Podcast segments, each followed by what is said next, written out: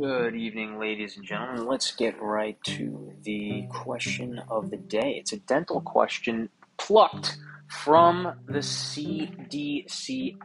So, I want to pay attention to this one if you're in dental school and you're looking to potentially at least get your license so you can practice throughout the United States. What is the term for when cementum of two or more teeth overlap and or join together? And the answer choices are concrescence, dilaceration, fusion, or hypercementosis. Okay, and the answer is concrescence. Concrescence is when the cementum of two or more teeth do join together. Okay, fusion is when the roots are joined together, right?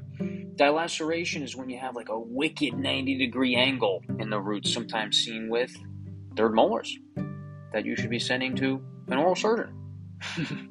and then hypercementosis is actually like an abnormal growth of the cementum of a root structure. It's not when they join together. All right, and that's that. Quick little review for the CDCA. I'm sure you'll crush it. Um, hit me up. Any questions? Any any comments? Uh, I love to hear from from people. Uh, love to hear from you. And uh, if you're listening to this, uh, hit me up. Say hello. Send me a DM, text, call. What are you gonna do? Love to hear from you. All right, you have a great night. I'm on a 24 hour call right now. Actually, I get out at about 6, 6.15 tomorrow morning. I'm on hand and plastic, so you have to cover two services when you're on overnight call. Um, it's a lot. Luckily, uh, it's been a great night so far, and I hope you have a great night too.